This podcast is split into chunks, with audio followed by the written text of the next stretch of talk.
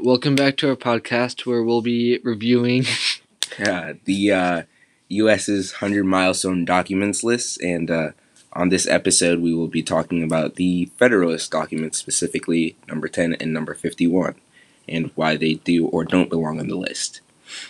Let's start with some background about what life was like at the time that this document was written and how it fell into place with the history. Up until the Revolutionary War in the late 18th century, the American colonists were still under the tyrannical rule of England. They eventually revolted against this rule and fought for their independence and won it in 1783. However, they officially declared their independence on July 4th, 1776, when the Declaration of Independence was written. But that independence wasn't recognized by the British or the rest of the world until seven years later. Now that they were not merely the colonies of the largest superpower of the time, they needed a successful method of government. Eventually, democracy was decided as written in the Articles of Confederation. Unfortunately, this document left the government with little to no power and without the ability to raise a standing army or establish a tax system. Mm-hmm.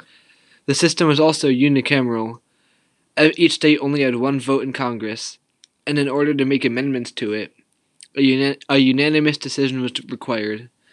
So it was really a useless method of government and rule.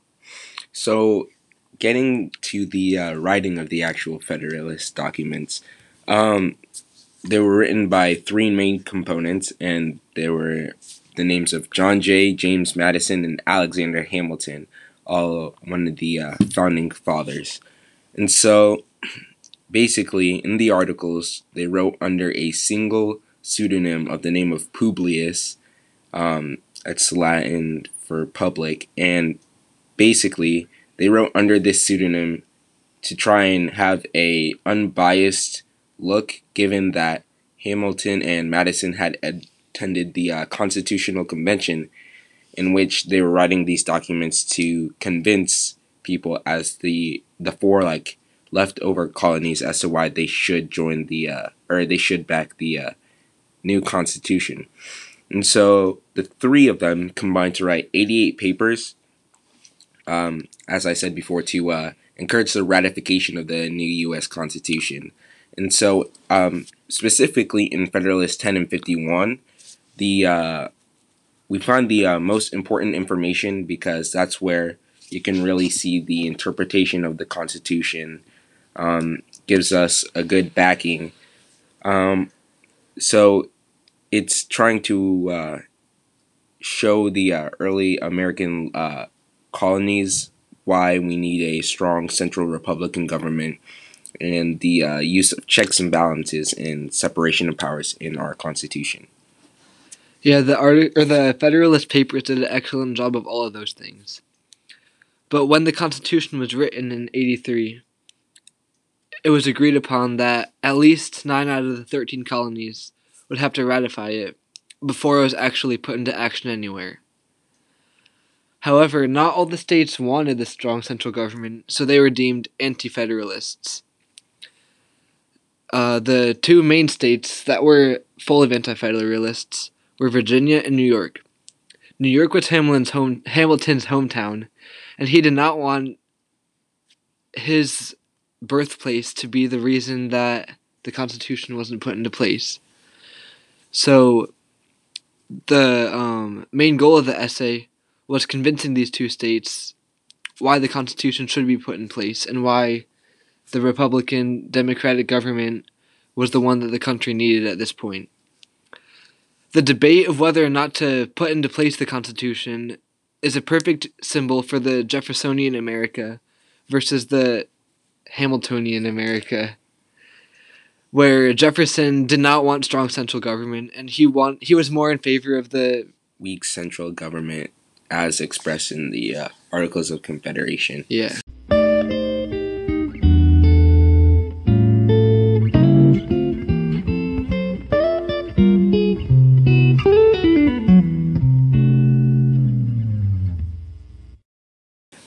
So, getting to the context of the document, um, in documents 10 and 51, Madison, who wrote both of these documents, argues the two uh, major points that are expressed in our Constitution today.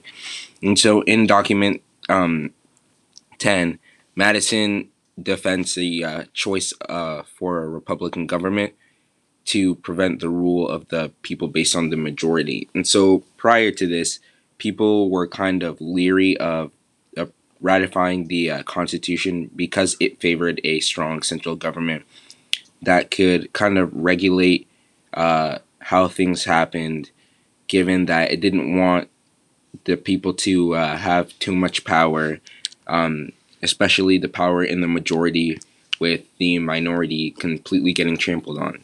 So basically, Madison goes in on um, document 10 defending why that's necessary, why we need to be able to kind of get each faction, as he calls it, to negotiate rather than to have just majority versus minority 100% of the time. Um, also, in uh, Federalist number 51, Madison also talks about the system that we now see today in our Constitution, which is checks versus balance or checks and balances.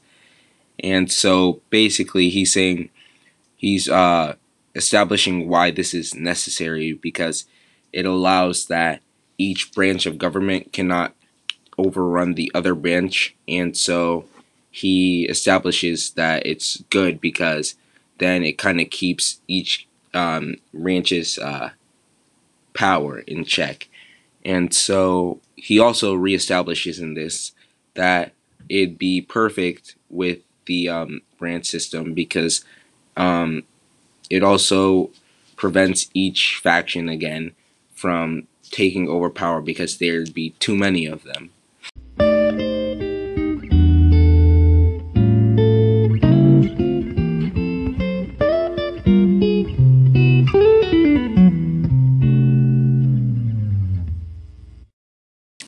Personally, I think that the Federalist Papers do belong on this list of 100 documents. And admittedly, when you think about works of literature and documents and articles and proclamations that really shape our country's history, you think Mayflower Compact first, then Declaration of Independence, Articles of Confederation, Constitution, Emancipation Proclamation. But most people just don't give the Federalist Papers the credit they deserve.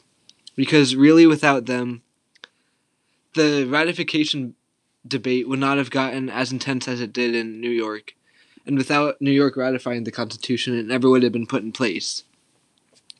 And even today, it has a lasting impact because within these 88 different articles, we get more of an insight into what the um, authors of the Constitution really wanted to get across and what values they held important to them and really how they wanted a country to be run. I um I also have to agree with that because it gives like you mentioned before it gives uh, us a good like representation of what our founding fathers stood for and how they really wanted America to develop given that it's over 200 years later from the writing of these documents we really wouldn't know where to go or what to look at especially with the interpretation of the constitution so much used by the courts because without these, uh, different court cases might have turned out in different ways given that we didn't have these documents to know exactly what um, each founding father was going for and why they were trying to format the Constitution in such a way that turned out the way it did. I think that pretty much sums up all the reasons why it should be in. Don't forget to listen next week when we'll we'll be talking about the Judicial Act and why that should or shouldn't be included in these list of 100 milestone documents.